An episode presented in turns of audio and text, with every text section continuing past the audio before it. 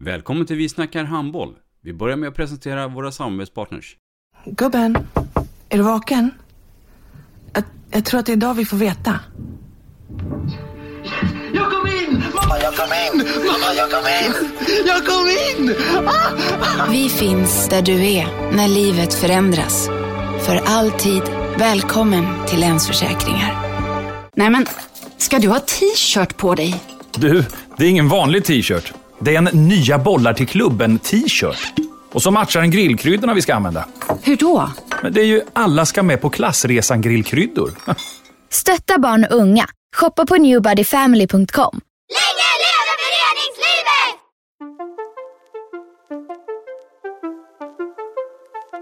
Välkommen säger vi till dig som lyssnar till den bästa handbollspodden. Vi snackar handboll med Robban Zäta och gäster.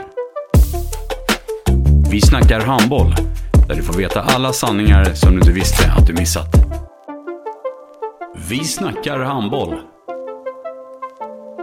Idag i programmet Vi snackar handboll så vill jag uppmärksamma alla er som älskar målvaktsspel. Vi har nämligen Thomas Foppa Forsberg, målvaktsinstruktör, som gäst är i podden. Välkommen! Tack så mycket. Thomas Anders Foppa Forsberg, född 4 september 1980 i Stockholm. Vem är det? Låt oss ta från början. Ja, jag kan väl börja med nu då. Så är jag 41 år och familjefar till 2 härliga döttrar. Jag jobbar som konsultchef inom IT och målvaktstränare. Och bor i Stockholm. Ja, och allting började i IF Svithjod. Men var det naturligt att det skulle bli handboll från början? Eller hur var det som pojk? Ja, alltså jag började faktiskt spela fotboll och stod i mål där. Det första jag gjorde, om man skulle titta på lagidrott. Sen min bror Rickard då spelade handboll i Svitte. Han är 2 år äldre. Och så följde jag väl med på någon träning där och så saknade de någon målvakt någon gång och så fick man väl stå där. En klassiker. Ja, så var de lite snälla kanske med skotten och sådär som man var så liten. Men det var väl så det började och eftersom jag hade lite intresse av att stå i mål i fotbollen där och med det så blev det väl att jag hamnade ganska enkelt i handbollsmålet också. Och familjen Forsberg, är det en typisk idrottsfamilj? Ja, men det skulle jag vilja säga. Alltså jag och brorsan framförallt, vi har ju kamperat ihop väldigt mycket i våra yngre åldrar med att spela tennis och bandy och fotboll och allt möjligt tillsammans och lite handboll och såklart. Mm. Så att det har varit väldigt mycket idrott för våran del tillsammans då också eftersom det inte skiljer så många år emellan. Nej. Du, den här eleven då, Foppa Forsberg, hur var det i skolan? Jag var väl lite småstökig fram till slutet av grundskolan som jag skärpte till mig lite skulle jag säga. Och sen gymnasiet så jag har väl aldrig varit något pluggämne direkt kanske. Jag pluggade vidare lite efter gymnasiet när jag insåg lite vad jag ville pyssla med. Då. Det var några poäng som behövde höjas. Ja, lite så. Men jag ville ju syssla med IT så att då var jag tvungen att plugga lite grann. Så. Mm. Varför just IT? Jag vet inte. Jag tycker att det var någonting som... Jag började gå en liten småkurs där och fastnade för det här liksom att man får grotta ner sig lite detaljer och lite nördighet. Och jag tyckte det var kul just det här att lite logiskt tänkande och att det finns ju någonstans ett svar på vad det är som felar och varför det funkar och lite så här. Mm. Tiden i Svitte då, i grunden och allting. Hur var den? Alltså en fantastisk förening att växa upp i. Västertorpshallen låg ganska geografiskt nära också då vi bodde i Fruängen. Så att en jättefin förening med bra stöttning för oss ungdomar och vi gick ju i samma skola många av oss. En del gick Fruängenskolan och en del Västertorpsskolan. Så vi hade bra gemenskap och en fantastisk... Vi hade ju förmånen då för att ha Thomas Björk som ledare just i vårt gäng. Han hade ju några lag till där också. Men han började ta hand om oss och hade oss några år. Och det har varit en väldigt fin gemenskap i vår grupp och en bra klubb. Han betyder mycket för dig. Ja, men verkligen. Det blev några år. Du blev också även i BK Söder. Hur hamnar du där? Ja, det är faktiskt så att jag fick erbjudande om att träna någon gång med dem och prova på det. Och det tog jag, för de hade en bra målvaktstränare där. Så att jag provade det lite grann. Och sen när jag började gymnasiet i Farsta, så handbollsgymnasiet, så blev det ganska naturligt att jag gick över dit. Då man spelar ju då med alla klasskamrater på kvällen också. Och, nej, men det var en bra skött förening det också, lite grann faktiskt. Så BK Söder var väldigt en kul period. Mm. Den föreningen handbollsmässigt finns ju inte kvar riktigt i samma form som då. Det har ju förändrat igen. Mm, ja, jag hörde det. Att det blev några sammanslagningar där och så. Ja. Sen är det så att är man stockholmare så är man ju förmodligen lite nördig med något av de här stora lagen. Antingen håller man på AIK, Hammarby eller Djurgården. Tittar man lite grann historiskt här så har ju du varit med i båda föreningarna. Både Djurgården och Hammarby. Ja, men det stämmer bra. Jag spelade i BK Söder som sagt. Och då vart ju den föreningen Djurgården. Så att det vart ju, vi som var kontrakterade där med BK Söder, så vart det en övergång. Och sen gick jag till Hammarby från Djurgården. Och det var såklart lite större intresse och en lite större förening, känns det som, handbollsmässigt kanske än vad BK Söder och Djurgården hade. Är väl svårare att växla upp och kanske få det där publikintresset som Hammarby hade. Så det var ett fantastiskt kul år att spela Hammarby. 2004-2005, det blev en säsong med Hammarby. Sen tror jag mig att du ville vidare i den lilla världen. Du hamnade i Bjäringbro. Ja, men precis. Jag fick ett erbjudande från dem som jag sent accepterade och kände att men det där kan vara ganska roligt, för att Fredrik Wahlström och Milan Grobanos, som jag spelade med i Djurgården, och vi kom väldigt bra överens. De spelade i den klubben, och jag tyckte det var kul att prova att spela handboll på heltid, och de visade ett stort intresse för att få dit mig, och jag kände att det passade väldigt bra just med att man hade kontakter där och redan en relation med folk, så att, det var spännande. Under de här åren då, fram till Hammarby och efter du lämnade, så när det gäller då målvaktstränare, så när jag i alla fall var yngre så var det ju en bristvara. Man hade målvakten, så fick man stå i ett hörn och hålla på. Vilka förebilder hade du på den tiden som hjälpte dig med målvaktsbiten? Alltså jag hade ju enorm fördel, eller jag ska vara tacksam för att jag fick hjälp av Claes Hellgren ganska tidigt. Han var ju liksom kanske inte ansluten till någon av klubbarna så, utan han hjälpte mig som mentor och hjälpte mig i mitt målvaktsspel.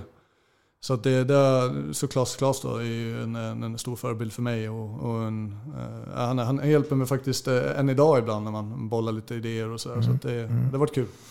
Jag förstår att du har rätt många vänner. Du ska få en hälsning här från en vän som jag tror att du känner hyfsat väl. Låt höra här och får se. Tjena Thomas. Vad heter det? Det är Johan Limpa Lindvall här, din bästa vän, tänkte jag säga. Nu blir du lite orolig såklart, men jag ska bara berätta lite om att jag tycker du är en fantastisk tillgång för svensk handboll och en av de absolut bästa instruktörer som jag har pratat och jobbat med. Sen att du inte riktigt har räckt till i tennis när vi har spelat, det är en helt annan sak. Men har du så jättebra, och kram på dig gubben. Hej. En stockholmskis det också. Ja, kul trevliga ord från Limpan. Vi kommer bra överens. Och däremot så vill jag nog minnas att han inte är riktigt rätt bild av tennisspelandet där. Men det får jag lösa med honom helt enkelt. Det är bra, det är helt rätt. Ja. Du, om vi tar kort då, tiden är i Danmark här då, för att du är där några år. Vad tar man med sig från den tiden? Ja, precis. 2 år i BSV då, som det hette. Det var faktiskt en övergång där precis när jag gick, att de bytte namn till BSV, och sen 1 år i Viborg. Och lärdomen där är massa såklart. Alltså det är fantastiskt kul att pyssla med handboll på heltid och lära sig vad det allt innebär. Och sen också just att fysiken, att jag var mycket skadad där, kommer jag ihåg. Jag hade lite problem med rygg och ljumskar, och att man var tvungen att för att orka med och träna på det, på den nivån och så mycket, så skulle jag behövt jobbat mer med stabiliserande träning och bygga upp kroppen lite mer. Det minns jag var en lärdom, och sen givetvis massa saker i spelet också. Alltså det var ju oerhört mycket saker som man fick lära sig. Så skiljer sig från den svenska modellen? Ja, eller framförallt så att alla spelare i laget var heltidsproffs, så vi tränade ju om inte slant. Två eller en gång per dag. Alltså, oftast var det ju 2 gånger per dag. Liksom. Och såklart några danska landslagsspelare, och i Viborg hade vi ett väldigt starkt lag med många spelare. Så att det är såklart man både tempomässigt och kvalitetsmässigt fick man ju lära sig många saker. Har du kvar några av de kontakterna med de spelarna som du spelar med då? Ja, men lite grann. Alltså det är ju, Facebook finns ju, så det är ju, man kan ju lätt slänga iväg någonting på Messenger och så här. Så att, ja, absolut, alltså det är kul att det finns möjligheter idag på ett helt annat sätt än när man själv var ung kanske. Mm. Vem jobbar med målvakterna där nere då?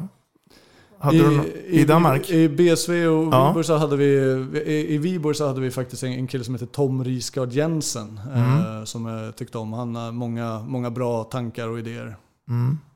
Så du tog du sug åt allt vad han sa? Ja, men verkligen. Alltså, han var väldigt, väldigt duktig på det här med att titta på de här fysiska aspekterna som man behöver ha som målvakt, och hitta roliga övningar för att jobba med det, både utan boll och med boll. Det måste jag säga.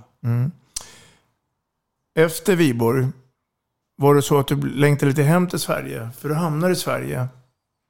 Ja, det var ju lite lustigt. Jag fick lite förfrågningar. Jag var faktiskt nere och provtränade i Schweiz. Jag fick något avtal därifrån och jobbade man med agent då på den tiden? Ja, lite grann. Jag hade en agent som jag jobbade med. Och sen fick jag lite erbjudanden från lite andra svenska klubbar. Och så var det någon tysk klubb. Men så ringde Sävehof och var intresserade. Och då kände jag att men det här känns kul. Jag fick ett bra intryck av klubben och allting, och Rustan såklart som tränare, så att jag kände, nej, men det här vill jag göra. Så då blev det Sävehof, och det var ju faktiskt några år, 5 år faktiskt. Det stämmer det.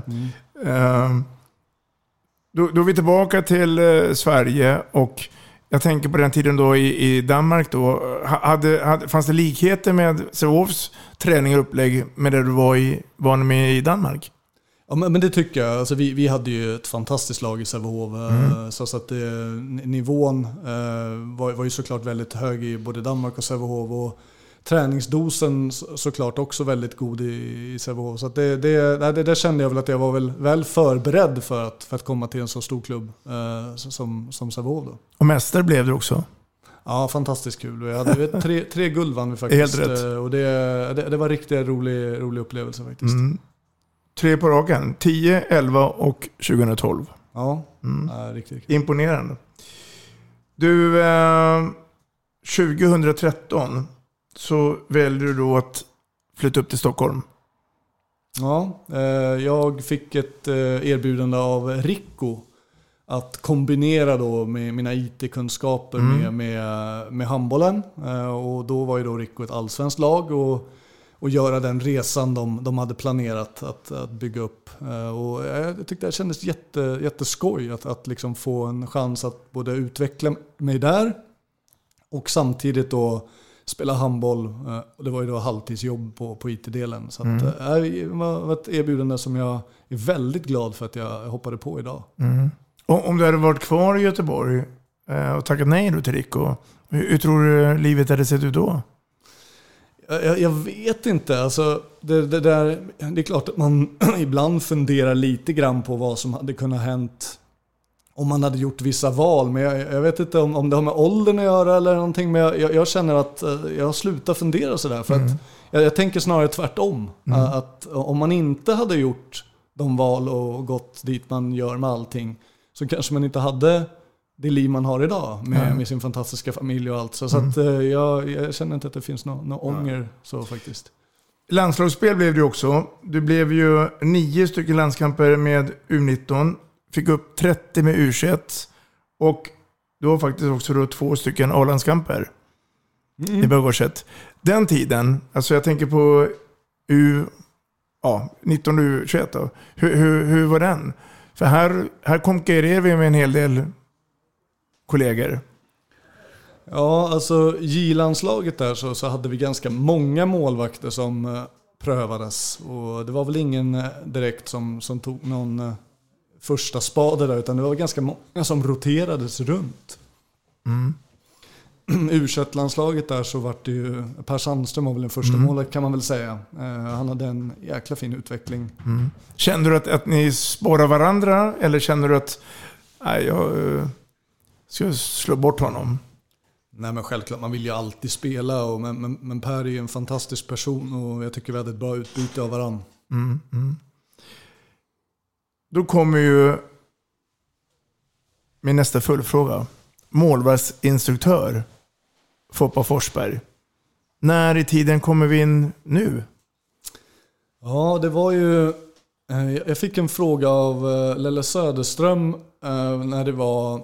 Jag tror faktiskt att han kom dagen efter vi hade vunnit SM-guld, det var 2012, och frågade om att vi ska skriva ett nytt material, och vill du hjälpa till med det här? Och Janne Ekman är en av dem som skulle göra det här. Och då tackade jag ja till det, och kände att men det här kan nog vara en rolig resa att prova.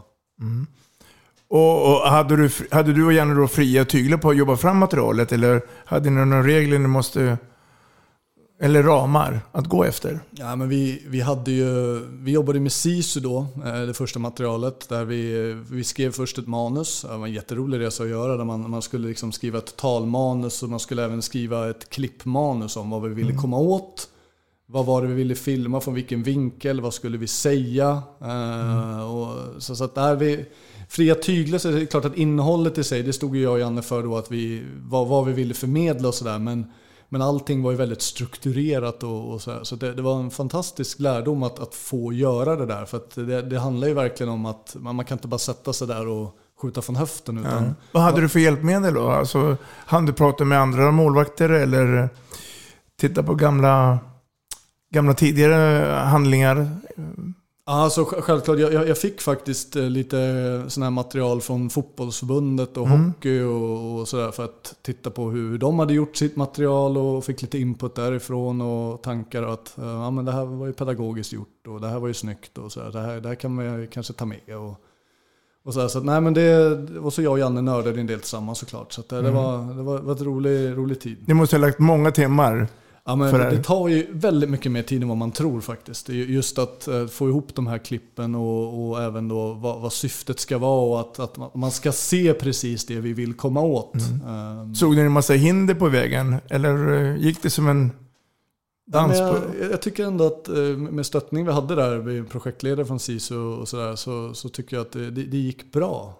Sen fick man självklart göra en del omtagningar och lite så, men nej, jag är faktiskt ganska nöjd med själva jobbet, och det blev en fin hemsida sen med klipp och sådär, och pedagogiskt, så att de var duktiga på att få ihop det där. Och det materialet lever ju fortfarande kvar? Ja, alltså det gör ju det. Nu håller vi på att byta ut det här. Vi har gjort en målvakt 2.0 nu, där vi har intervjuat massa världsmålvakter och gjort då en själva uppgradering, eller vad kan man säga, 2.0 av själva materialet som vi hade förut. Och tagit input från alla den kunskapen som de här personerna har. Och så att, ja, det lever kvar i att sajten finns kvar. Vi ska uppgradera eller uppdatera de klippen och informationen som är där. Även om det är mycket som är ganska likt, så är det ska helt klart uppdateras. Att vara målvaktsinstruktör från norr till söder. Det finns en hel del av sådana idag. Till skillnad när du själv spelade i Svithjod och BK Söder. Vad är det som har hänt i den här utvecklingen med att det blir flera på marknaden? Ja, alltså det är ju en bra fråga såklart. Men jag är ju väldigt glad över att det har blivit en förändring i kulturen. Att målvakterna får mer hjälp än innan. Och det är ju någonting som är väldigt positivt såklart för målvaktsutvecklingen. För det är en utsatt position, och det är svårt, och det skiljer sig såklart mycket från utespelarna om man tänker då på teknik, taktik och sånt. Så att jag tycker om utvecklingen. Ligger vi före exempelvis Danmark och Norge med det? Eller är vi 50-50? Jag har faktiskt inte så bra insyn i hur det funkar i deras klubblag där. Och så. Men det jag kan se på ungdomssidan, för jag följer ju de här J-U-landslagen och mästerskapen och sådär, så kan jag väl tycka att vi på damsidan ligger lite efter ibland. Och att herrsidan, så har ju Danmark fått fram väldigt många duktiga målvakter senaste åren faktiskt. Så att vi får försöka höja oss lite där också, tror jag. Och det jobbar vi ju stenhårt för. Och både dam och herr, vi måste nog framåt lite helt enkelt, tror jag. Känner du att du är mer en teoretiker än en praktiker? Eller hittar du en bra balans på det? Jag tänker på ditt utförande för målvakterna. Nej, men jag tycker väl att det beror lite på vem man tränar. Alltså tänker jag så här, att vissa målvakter vill ju ha en lite mer teoretisk genomgång, och vissa vill bara ha praktiskt, och vissa vill ha 50-50 eller hur nu fördelningen kan vara. Så det beror ju på lite vem man tränar och vad de går igång på lite grann. Alltså. Så är det. Du, det är dags för en ny hälsning. Och här kommer vi in i mera vardagsmiljön. Lyssna här nu, ska du få höra. Hallå, Rebecca Nilsson här från Tyskland. Jag fick fråga om att spela en liten hälsning till era gäst den här gången, och vilket är Foppa. Kul med ett målvaktsavsnitt i podden som egentligen bara fokuserar på målvakter. Skitkul. Hade gärna varit där live och snackat och nödat lite grann. Men ni har nog Sveriges nördigaste målvaktstränare framför er. Så det är bara att suga ut allt ni har från honom. Vi har ju jobbat ihop i, jag tror vi kom fram till att det var 8 år ungefär. Och du är väl en av de största anledningarna till att jag just nu sitter här i Tyskland och får betalt för att spela handboll.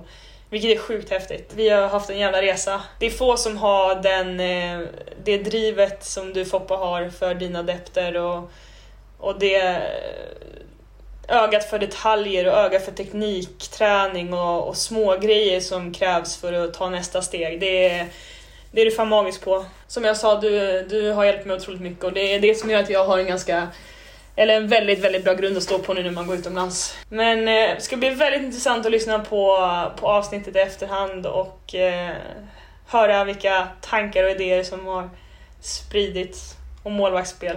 Det är väldigt intressant. Ni får ha en härlig stund där i studion helt enkelt, och en härlig sommar. Så hörs vi och ses kanske. Ha det så bra, hej hej! Sveriges nördigaste målvaktstränare, säger Rebecca Nilsson. Från Lilla Skå upp till Skure och nu Tyskland. Du får sträcka på dig. Ja, väldigt fina ord. Jag tackar för det. Det är jättekul, och jag tror väl att den största anledningen till att Rebecca, som hon så här, står i Tyskland, det är nog hon själv och sitt enorma driv och träningsvilja hon har. Det är fantastiskt kul att ha tränat henne och göra den resa. Magiskt. Varför blir man målvakt?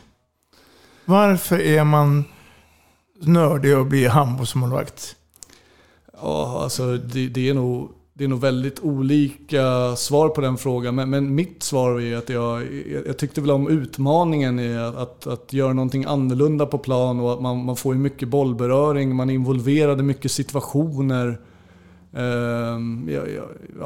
Med risk att få lite fiender där ute, så skulle jag väl säga varför blir man kantspelare i vissa lag när man knappt får röra bollen, eller alltså för mig är det kul att vara involverad, alltså, och kunna påverka. Men du står ju oftast där ensam, så vi andra sex, vi är ju ändå närmare varandra. Känner man sig ibland ensam och står där mellan stolparna?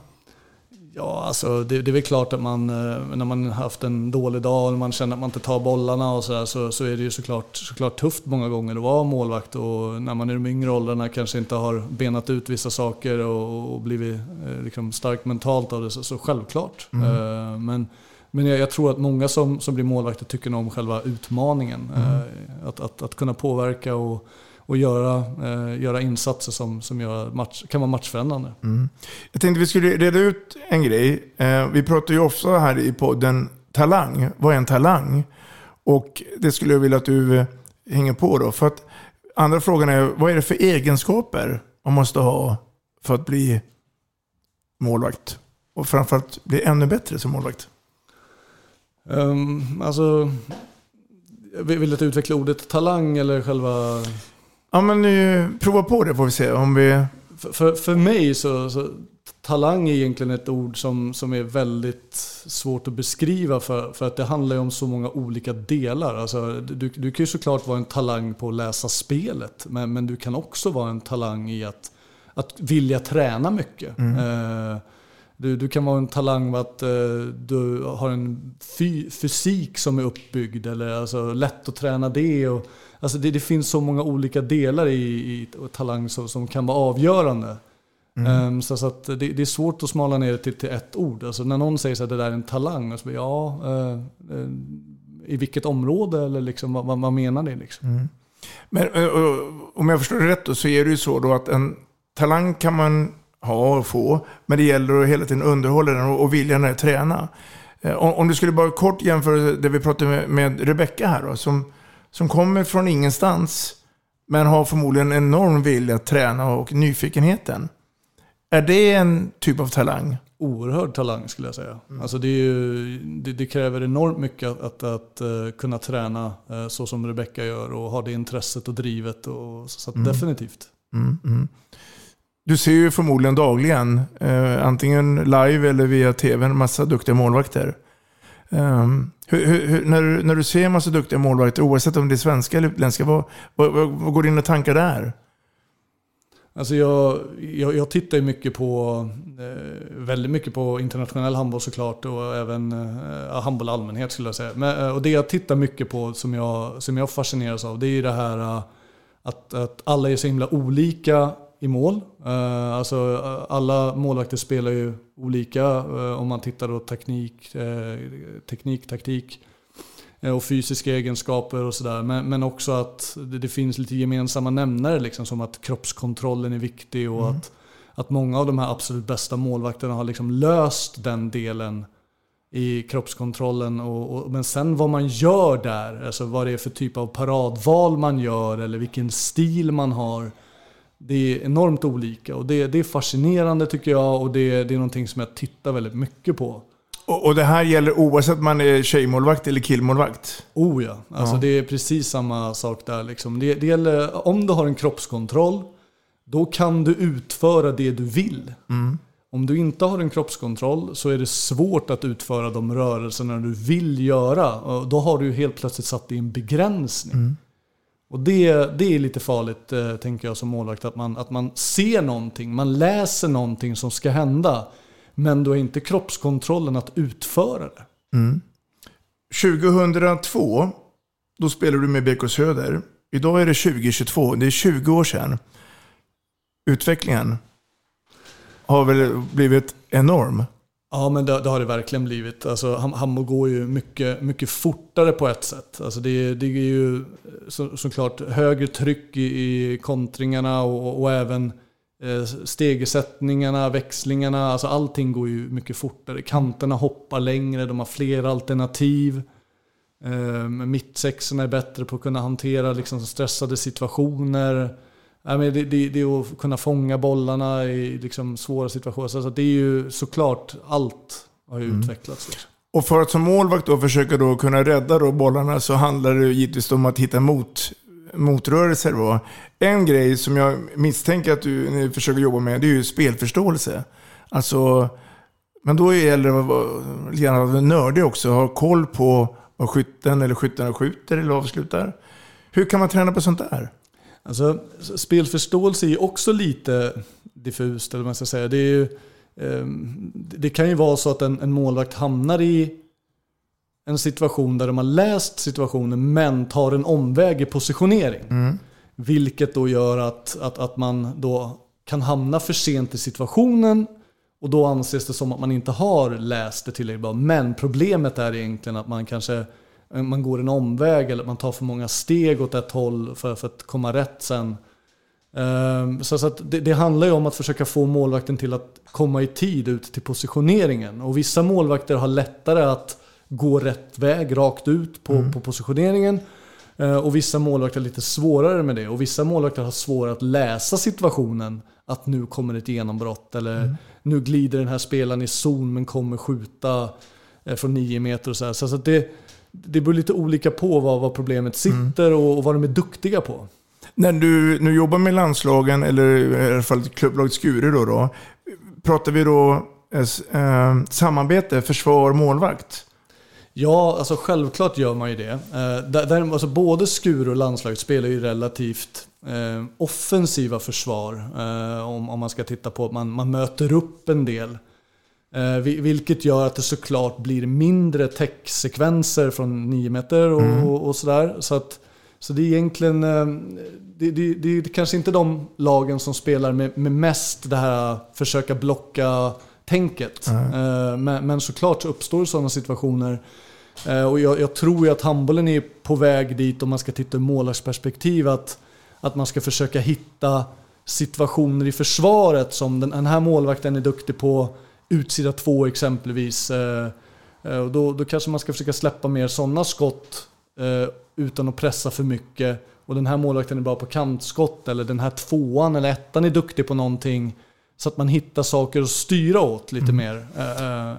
Än förut så var det kanske mer att man skulle bara få till det här blocken eller täcket och så skulle målvakten gå i sitt hörn. Jag tror att det går lite för fort idag för det liksom.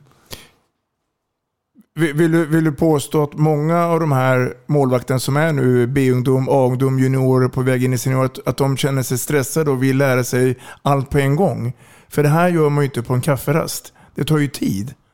Ja, vad skulle du ge för råd där? Ja, men det jag framförallt skulle vilja ge som tips och råd det är att börja med att jobba med er själva. Jobba med kroppskontrollen så att ni kan utföra det ni vill och någonstans är det så att om du har en kroppskontroll i mål så kan du också utföra explosiva rörelser. Det kan jag tycka att man ser lite grann idag om man kollar på yngre målvakter om man åker upp till ett USM-steg eller något sånt där. Så kan man tycka att de saknar kroppskontrollen vilket genererar att de inte kan göra en parad explosivt eller göra explosiva saker vilket också hämmar den fysiska utvecklingen. Men utespelarna, där vet man liksom som att det är en stegersättning. Om du gör en stegersättning explosivt så utvecklar det din fysik varje träning. Om du gör det 30 gånger en träning så får du en explosiv upprepning och utvecklas fysiskt. Men om du som målvakt då hamnar i en situation där du inte kan göra det där för att du står ofördelaktigt och inte kroppskontroll. Då blir det tyvärr lite så här en negativ utveckling. Att du får ingen fysisk utveckling av att du inte gör någonting explosivt. Och det här du välkomnar flera målvaktsinstruktörer som vill jobba med de här sakerna så mycket det bara går.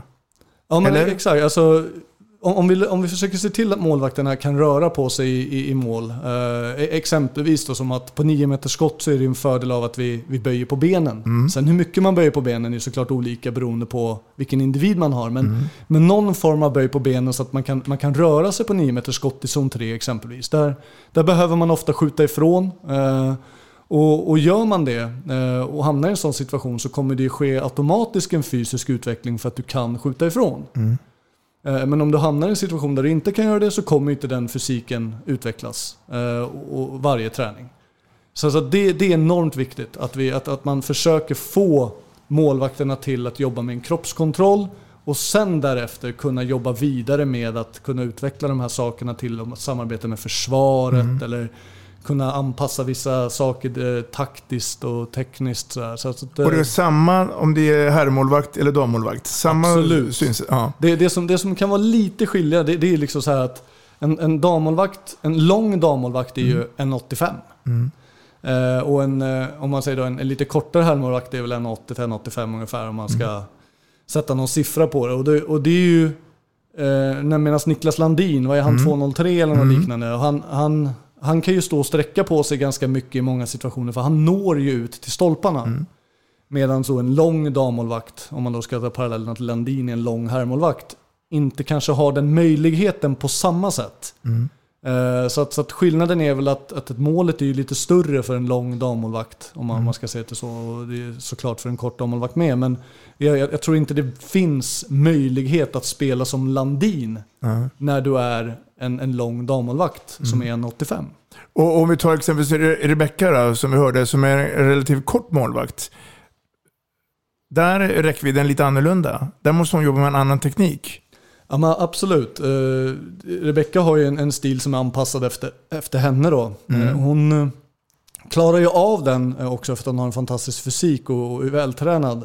Men hon har ju en lite mer attackerande stil i vissa sekvenser där spelarna är lite trängda och det finns möjlighet till det. Och sen utnyttjar hon i sin explosivitet i många sekvenser. Och det är ju inte alla målvakter som ska jobba med sin explosivitet i mål såklart. Men det passar henne bra. Hon är lite mindre. Hon har den fysiken. Så att, nej men absolut. Mm. Om jag byter lite ämne, men ändå ser en förlängning i målvakten, så är det ju så att det skiftar ju utespelare. Man byts, man kommer in, man går ut och man går in. En målvakt spelar ju oftast en hel match. Det finns undantag. Tror att vi kommer att se i framtiden här att det blir även snabba skiftbyten på målvaktssidan också? Eller tror att det kommer vara kvar den trenden vi har idag? Och då kommer ju fullfrågan då, för målvakt blir också trött. Hur ska man hantera den situationen? Alltså det är ju de här nya reglerna som kommer nu med att det är snabba avkast, har det ju varit ett tag såklart, men det här med nya reglerna att man får kasta av närmare mittcirkeln och sådär, det kommer ju såklart göra att Hamburg går ännu fortare, och det kommer ju troligtvis innebära att målvakterna måste vara ännu snabbare till de här 7-6 bytena, så att, nej men absolut, så tror jag att när man ser på den utvecklingen så finns det ju möjlighet att man kan behöva byta målvakt för att de är trötta såklart. Det tror jag. Vad ser du några utmaningar då? Jag tänker på bara det här med 7-6. När du hade din aktiva karriär så fanns ju inte den regeln 7-6. Idag är du det. Och idag så kommer ju också oftast målvakten med i målprotokollet. Vi kommer in på det här med spelförståelse sedan. Tror du på det här med 7-6? Eller tror du att man måste... Är det bara bra för målvakten?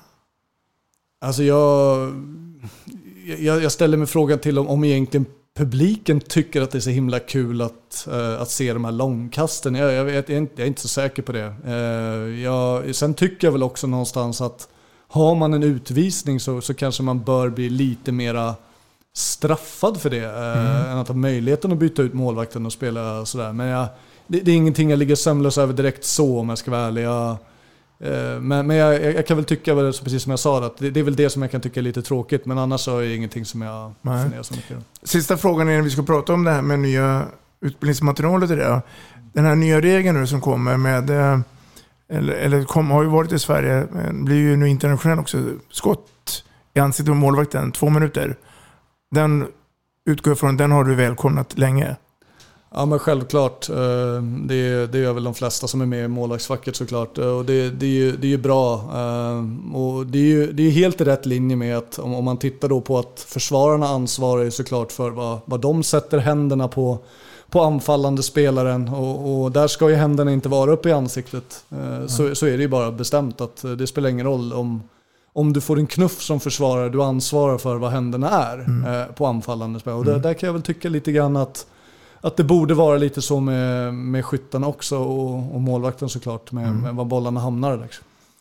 Samtalet från Handbollsförbundets Lennart Söderström blev ju då att du och tillsammans med Janne Ekman gjorde ju ett målvakts... Kan man kalla det kompendium? Ja, vi gjorde ett målvaktsmaterial. Ja. Nu har du fått uppdrag att utveckla det. Nu får du ge oss massa nyheter. Vad har vi på gång? Ja, men det är... Hur tänker du? Fantastiskt kul. Det heter ju då Målvakt 2.0 och vi fick uppdrag, jag och Janne fick uppdrag då att intervjua våra gamla världsmålvakter. Så vi intervjuade Thomas Svensson, Mats Olsson, Claes Hellgren, Petter Gensel, Mattias Andersson, Pallika, Buntsen, Filippa Idén, Madeleine Gustafsson, Jenny Bokvist, och flera där till. Och de här gjorde vi fördjupningsintervjuer med. Vi hade även några ungdomstränare som vi gjorde lite övergripande intervjuer med. Och så här. Men att få sitta och lyssna på det här och ställa frågor till dem och verkligen nörda ner sig i vad målvaktsspelet har varit och vad det ska och vad deras erfarenheter är och skapat material utifrån det har ju varit enormt givande för mig såklart. Men jag tror också att många kommer nog känna så när man ser materialet att det här är ju liksom en erfarenhet som går väldigt, väldigt många år tillbaka, decennier tillbaka av erfarenhet i de som är intervjuade då. Av alla de här svaren, var det något som kom som en överraskning för dig? Alltså... självklart massa saker som var intressanta, men det som var väldigt roligt eller som kanske var tydligt, det var att alla pratade om hur viktig fysiken är. Mm. Och att nästan alla nämnde att de hade önskat att de kanske hade börjat bygga den lite tidigare. Att bygga sin fysik och jobba med den lite mer målvaktsspecifikt och kanske stabiliseringsmässigt. Och, det var väldigt många som nämnde det. Och det var ju såklart intressant just att den är så enormt viktig för att målvaktsspelet är så komplext. Vad säger originalet själv då? Du, alltså, tränar du tillräckligt med fys vid den tiden när du skulle in sen i nästa generation målvakter då? Jag själv, hade jag fått samma fråga som de intervjuade personerna så hade jag svarat exakt likadant. Att jag önskar att jag hade lagt mer tid på det där. Och det är ju såklart någonting som jag lägger stor vikt vid idag när jag är tränare, att de ska få hjälp. Även om det kanske inte är jag som är den experten de ska vända sig till, så vill jag att de ska se till att jobba hårt med fysiken. För det är en investering både i mål och även efter karriären att vara hel och frisk och hålla bättre. Finns det massa ursäkter? Alltså några förklaringar, men det här går inte. Eller känner du att du får bra respons från det tänker du försöker leverera? Ja, men det är väl olika. Alltså, det finns ju de som tycker att det är superkul att träna fysik och det finns de som tycker att det är mest en nödvändighet. Så att det är olika. Men jag tycker väl att responsen är bra i det stora hela. De förstår ju varför, och det går ju också att göra fysisk träning lite roligare än vad många tror ibland. Alltså man kan göra det med någon form av lek eller någon övningar på plan med boll eller liksom. Så det går ju att göra ganska mycket roliga saker också. Mer då, när du fick in allt material och ta nästa steg i den handlingen du håller på med då? Vad blev nästa steg? Först då så dokumenterade jag och Janne ner alla svaren och tittade på det och gjorde någon form av sammanställning på svaren. Vad säger de flesta? Vad är viktigt? Och därefter så tog vi ett möte, jag och Janne igen, och så sa vi, det här sakerna upplever jag är det som är viktigast med materialet, och så berättade han vad han tyckte var viktigast i materialet utifrån vad de har sagt. Och så möttes våra viljor där, och jag tyckte att det blev riktigt bra faktiskt. När i tiden pratar vi nu? När hade ni ett... kan vi säga att det var väl ungefär ett år sedan som vi kanske hade de mötena och summeringstankarna, vad vi skulle få med och sådär.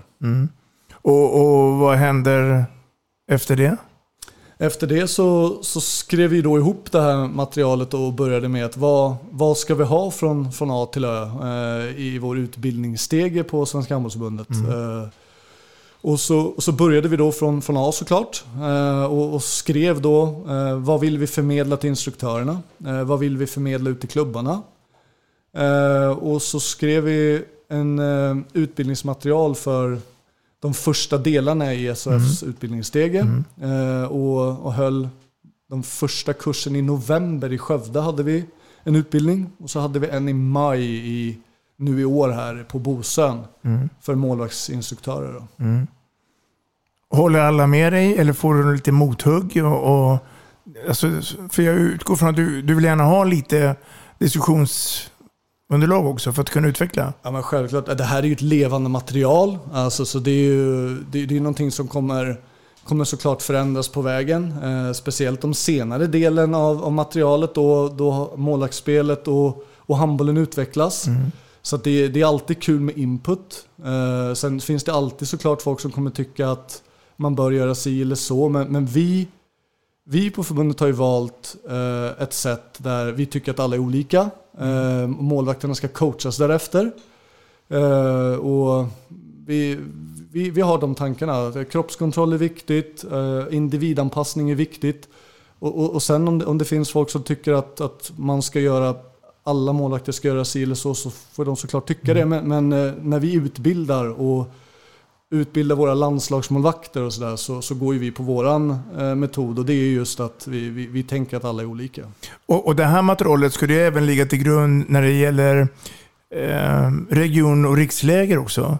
Eller? Absolut, ja. Så är det definitivt. Alltså vi ser ju till att målvakterna får en genomgång av materialet som är på riksläger- och få med sig lite grejer hem och jobba på och fundera på. Och sen försöker vi sprida ut materialet så mycket som möjligt ut i Sverige, såklart bland målvaktstränare och instruktörer. Och du skulle ju gärna vilja vara med så mycket du bara kan överallt och plantera in det där. Men det är ju svårt för dig att kunna vara med överallt. Ja, men definitivt en utmaning att handboll är ju superkul liksom. Mm. Alltså man vill ju vara med på så mycket som möjligt. Men det finns en tidsbegränsning både med jobb och familj. Men jag tycker att vi har hittat en bra grupp människor och vi har framförallt hittat ett sätt att få ut det här som jag tror kommer bli väldigt bra. Mm. Jobba med video och videoanalys. Är det någonting som ligger dig varmt om hjärtat? Ja, det gör det om målvakten jag jobbar med tycker det. Mm. För det är ju olika där också. Och många målvakter jag jobbat med tycker att det är trevligt att titta på sig själv eller titta på motståndarna eller titta på sig själv på träning eller match. Så det kan vara lite olika där. Vissa kanske inte vill jobba för mycket med feedback på träning och vissa vill jobba mer på match och tvärtom. Hur var du själv som elitmålvakt? Jag var ju nog ganska nördig skulle jag tro. Jag tyckte nog om att titta på båda och fundera och sådär. Mm. Men sen var det också lite så här, det är lite lyxigare idag skulle jag vilja säga. För jag minns när jag skulle skicka klipp till Claes och då först fick man ju köpa en sån här klassisk kamera som fanns då med sån här band i och så skulle man ju då skicka in det på datorn och bara det tog ju 2 timmar och sen skulle man försöka hitta ett redigeringsprogram för att göra det enklare för honom att se de här och så skulle man då i vissa fall över på VHS eller DVD och det är lite lyxigare idag, så kan man säga. Mm, mm. Tror du att det kan bli så att vi går mot en sån teknik att man instruerar under matchens gång, målvakterna? Ja, alltså indirekt gör man väl det när man sitter på bänken. Alltså, men såklart så finns det ju möjligheter till det. Alltså, det finns ju möjligheter idag. Då har jag jobbat lite grann i Skövde så här när jag har varit med och att man coachar dem via videolänk. De har en snäcka i örat. Tekniken idag är ju så utvecklad att det är ju inga problem. Både internetet är tillräckligt snabbt och så att men definitivt så finns det möjligheter att göra det på träning och sen på matchen man är på bänken så blir det ju så ändå då. Så att ja. Om vi går tillbaka bara till materialet här då, som blir färdigt sen. Vad och hur, på vilket sätt och bästa sättet sprider man ut det? Alltså hur fångar vi upp då alla berörda målvakter och klubbar?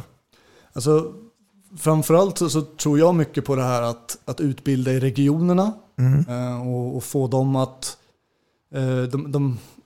Alla tränarna i lagen ska få den här utbildningen och förstå sig på var man börjar någonstans. Och sen då såklart utbilda landslagsmålvakterna från JOU och rikslägerna. Är du med på alla riksläger? Nej, det är jag inte. Däremot så har vi lite olika, några rikslägersansvariga som är med och hjälper till. Rapporterar de till dig och vice versa, eller? Absolut. Såklart så bollar vi tankar och idéer och sådär. Och jag är anställd på Svenska Handbollsförbundet för målvaktsutveckling. Så att det är ju Det är många tankar och idéer där hur man ska få ut det på bästa sätt. Men jag tycker just det här med att både på landslagsnivå och även på regionsnivå att pusha ut materialet. Mm. Hur hittar du nya utmaningar? Nya sätt? Alltså, jag tycker ju någonstans att det är oerhört utmanande och utvecklande att jobba med nya individer. Mm. Ursäkta. Och på så sätt så får jag ju ständig utveckling. Mm. Eftersom alla målvakter är olika så hittar jag alltid nya sätt att utvecklas. Mm. Det är bra. Mm. Du ska få en hälsning här igen. Vi ska gå in på ett lite annat spår. Lyssna här och ta åt dig. I Sverige har vi en tradition med att vi försöker se till att vi får bra målvakter i handboll. Och vi har haft många duktiga instruktörer innan. Vi har Mats Olsson, vi har Thomas Svensson. Vi har massor med duktiga sådana. Nu Thomas, är du på väg att bli en av dem som verkligen har tagit fram massor med bra målvakter. Både på dam- och herrsidan. En oerhört viktig del. Det som är mest roligt med det är din otroliga energi och vilja att hela tiden utvecklas. För svensk handboll kommer du att betyda enormt mycket om vi ska ha framgångar. Jag tycker att du är den allra viktigaste personen i Svenska Handbollsförbundet. Mm, Claes Hellgren. Ja, väldigt, väldigt fin ord. Tackar så mycket för det, Claes. Och han är en stor del till det då, om jag ska titta på allt jag gjort med målvaktssidan sista åren här, att jag tycker att det är så kul att jobba också. Att han har ju gett mig mycket idéer och verktyg på hur man ska jobba med målvakter. Så att. När du gör så att du pratar med målvakterna, känner du då att du får svar att det är du som bestämmer, Thomas? Men jag tycker så här, alltså säger då den du pratar med. Eller känner du att du vill ha att han eller hon som du pratar med ska få vara med och påverka och bestämma? Alltså det finns ju olika sätt att nå fram till olika personer såklart. Men jag blir mer och mer övertygad om att målvakten måste tro på det man jobbar på och med. Annars så blir det halvdant. Mm. Och det kan ta olika lång tid att kanske nå fram eller förklara. I vissa fall så måste man ha videoklipp. I vissa fall måste man bara förklara med ord. Och ibland kanske man måste förklara med videoklipp lite fler gånger eller ord ännu mer. Så att det är olika beroende på vilken individ man jobbar på såklart. Mm. Det här samtalet då, som kom till dig från Lelle Söderström för x antal år sedan har ju gett frukt, och vi pratar då målvaktsutbildning. Sen misstänker jag att det kom ett annat samtal från någon från förbundet när det gäller att vara med på landslaget. Ja. Hur gick det till? Ja, men det stämmer bra. Ska jag minnas rätt här också, att jag hade ett möte med Hanna och Robert som ställde frågan om jag ville vara med i damlandslaget och Thomas och Johannas resa med damlandslaget. Då. Så att, det började så, och jag kände ju direkt att först måste jag såklart kolla lite hemma med min sambo Matilda då, om det här fungerar rent tidsmässigt. Och som tur var så är ju hon är bra förstående med att det är få som får vara med om EM, VM, OS.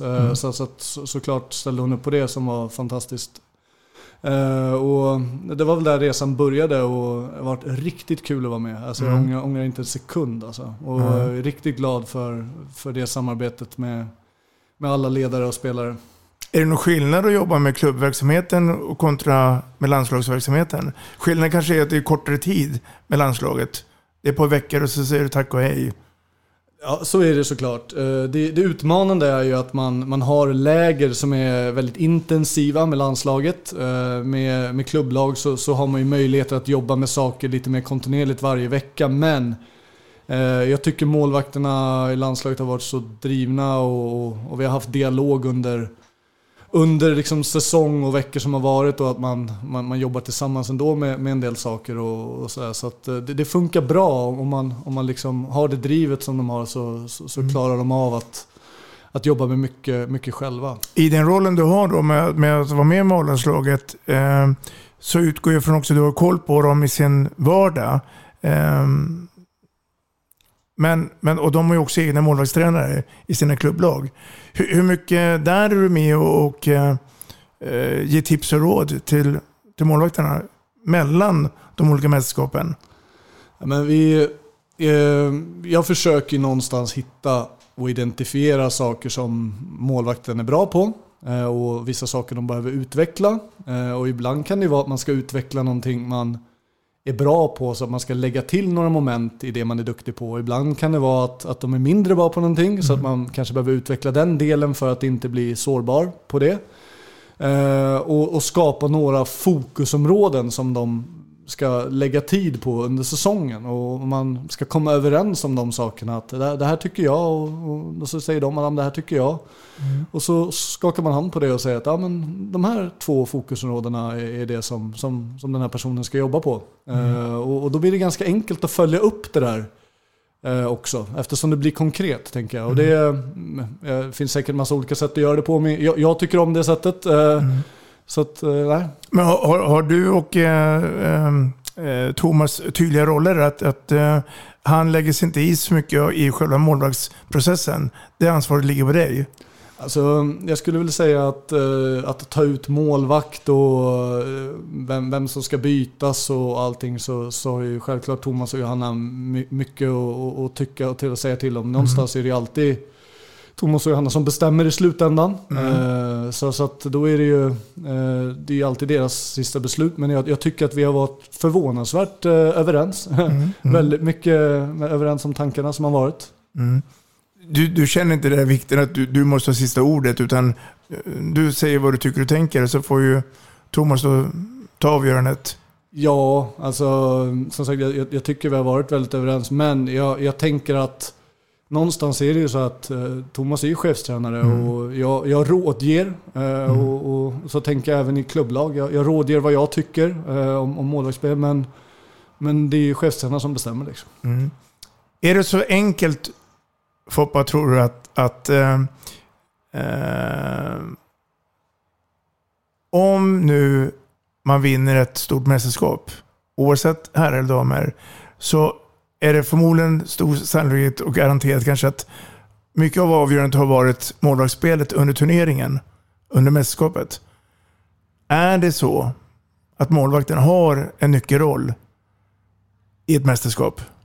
Alltså självklart är ju försvar och målvaktsspel väldigt, väldigt viktigt. Det tror jag att det kommer ju vara i handboll många, många år framåt. Men sen är det ju såklart också att ett lag kan ju vara fantastiskt duktiga på att göra mål och kanske lägga mindre fokus på bakåt. Men då måste man ju också vara enormt duktig på att göra mål.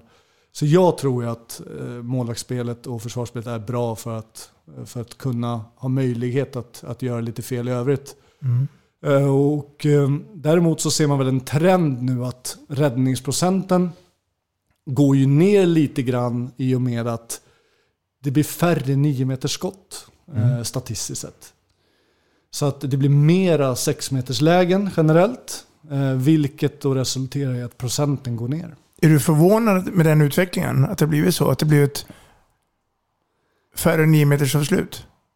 Egentligen inte, eftersom om jag som tränare hade suttit och tittat på vad gör vi mest mål, vad har vi bäst statistik, då är ju det helt klart att man inte har bäst utdelning från 9 meter. Så att egentligen inte, men sen beror det väl också lite på kanske att om man ger spelarna för mycket tid idag och utrymme att släppa boll och allt sådär, så är de så skickliga att det är väl det som är säkert anledning också till att man möter upp spelarna lite högre och försöker störa det momentet och framkalla lite beslut som blir fel eller tveksamheter och sådär.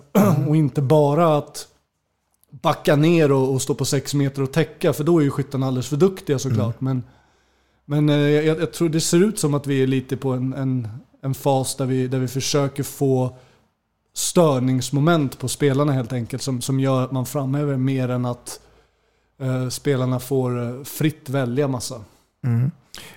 Som avslutning då så tänkte jag du skulle få råd och tipsa om det är nu unga målvakter, precis som vilken spelare som helst som får ett erbjudande att komma utomlands och spela.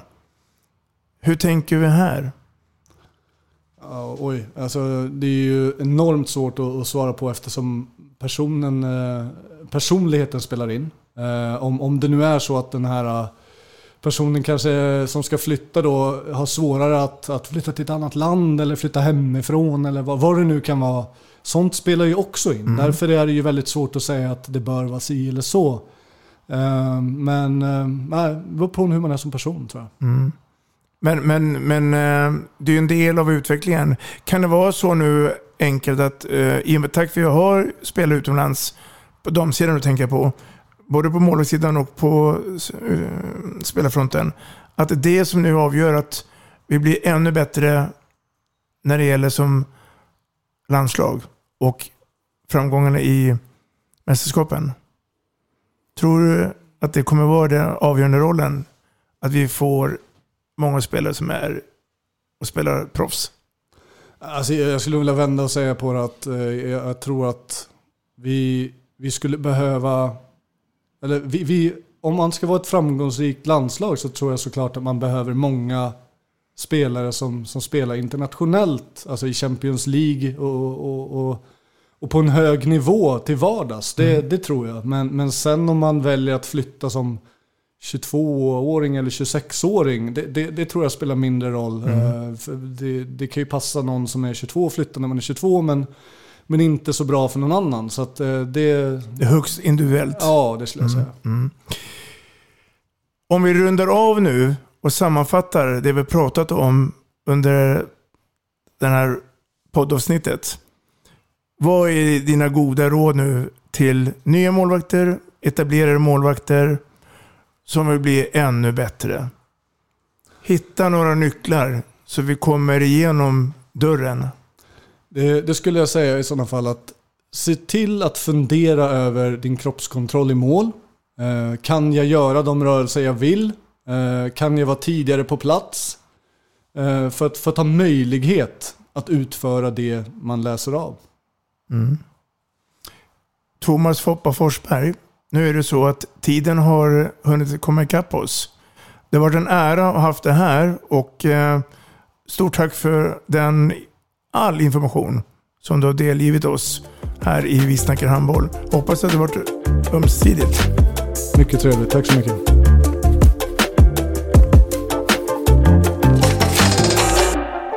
Vi snackar handboll, där du får veta alla sanningar som du inte visste att du missat. Vi snackar handboll.